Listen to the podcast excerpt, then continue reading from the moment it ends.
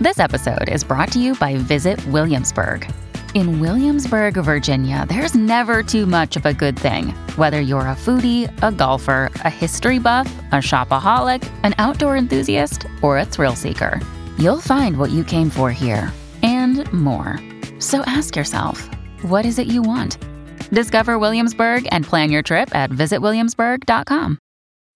When you need mealtime inspiration, it's worth shopping Kroger, where you'll find over 30,000 mouthwatering choices that excite your inner foodie. And no matter what tasty choice you make, you'll enjoy our everyday low prices, plus extra ways to save, like digital coupons worth over $600 each week. You can also save up to $1 off per gallon at the pump with fuel points. More savings and more inspiring flavors make shopping Kroger worth it every time. Kroger, fresh for everyone. Fuel restrictions apply. This podcast contains audio extracted from the Harry Potter Theory Extra YouTube channel. Hey everyone, welcome to another installment of Harry Potter Theory.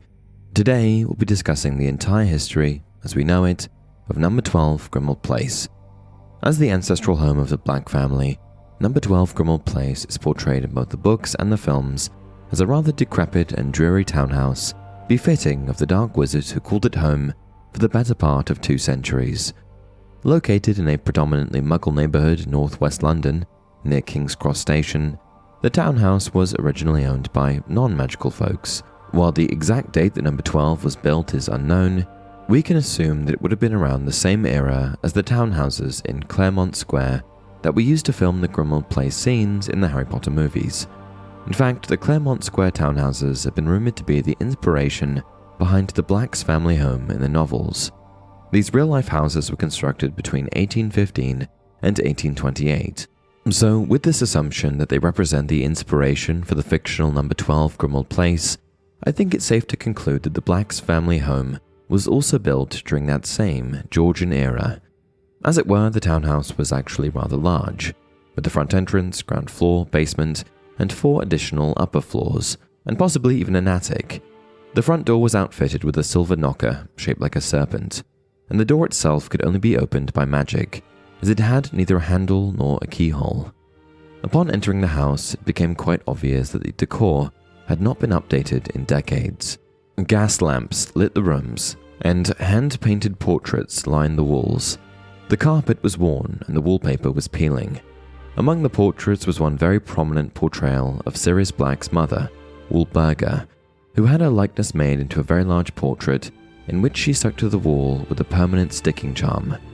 As her portrait self, she was known to yell at passerbyers whom she identified as not pure blooded witches or wizards.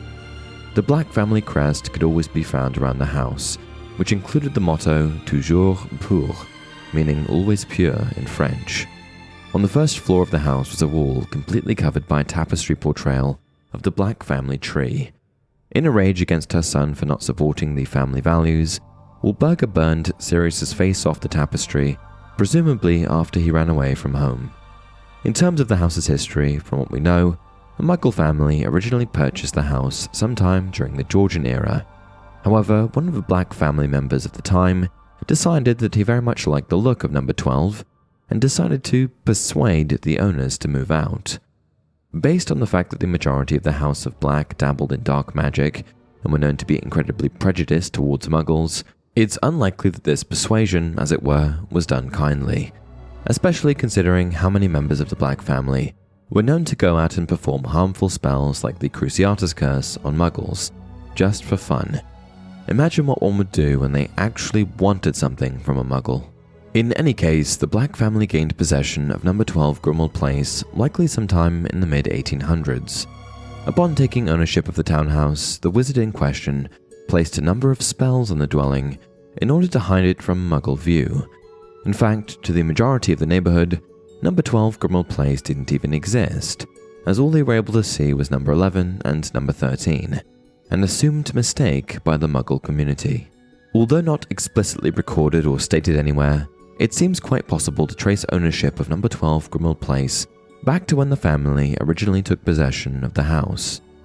Due to the fact that Sirius Black, Harry's godfather, refers to Grimmauld Place as his mother's house, it seems rather likely that the house was passed down through his maternal side. She was, after all, a member of the Black family just like her husband, Orion. But more on that in just a moment. In any case, Walburga Black was the eldest daughter of Pollux Black and Irma Crabb. Pollux, who was born in 1912, was the eldest child of Cygnus Black II and Violetta Bulstrode, and Cygnus was born to Phineas Nigellus Black and Ursula Flint in 1889. That said, even if the house was not passed down to Sirius through his mother's side, and it was actually through his father's side, it would hardly matter. As you see, Orion Black's lineage can also be traced back to Phineas Nigellus Black and Ursula Flint, through Orion's father, Arcturus Black III, whose father was Sirius Black II, whose parents were, you guessed it, Phineas Nigellus Black and Ursula Flint, meaning that Sirius's parents shared the same great grandparents. And so it seems rather likely that Phineas Nigellus Black and Ursula Flint were among the first members of the House of Black to own number 12 Grimmauld Place. Phineas, who lived from 1847 to 1925, and Ursula had five children together Sirius, Phineas, Arcturus, Belvina, and Cygnus. And regardless of whether it was Sirius or Cygnus who eventually took possession of the house after their parents passed, seems rather irrelevant to me, considering that the Black family, in an attempt to keep their precious bloodline pure, were known to often marry their own cousins, as was the case with Sirius's parents, Orion and Walburga. From Sirius or Cygnus, the house would have likely passed on to either Arcturus Black III or Pollux Black. As Arcturus and Pollux died in 1991 and 1990, respectively, and Orion or Walburga were both already dead by this point, I would assume that the house had already been given to either Orion or Walburga well before the deaths of either of their fathers. What we do know for certain is that by the 1990s, the house belonged to Sirius. Sirius grew up in number 12 Grimmauld Place with his parents and younger brother, Regulus. By the time he was 16 and had spent several years as a Gryffindor at Hogwarts School of Witchcraft and Wizardry, he chose to run away, as he did not share the Black family's prejudiced views on muggles, squibs, and those without pure magical bloodlines. His father, Orion, died a few years later in the late 1970s, and his mother continued to live alone in the house, save for Kreacher, the Black family's house elf.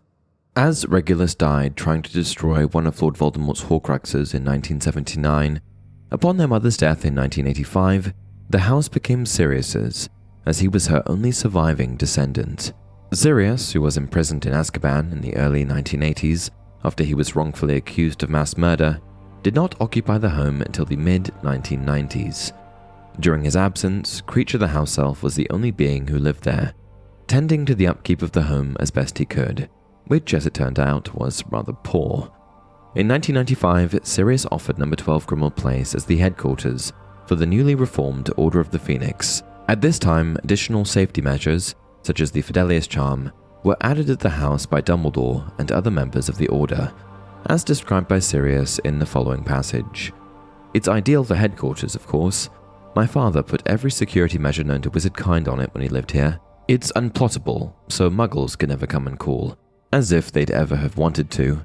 And now Dumbledore's added his protection. You'd be hard put to find a safer house anywhere.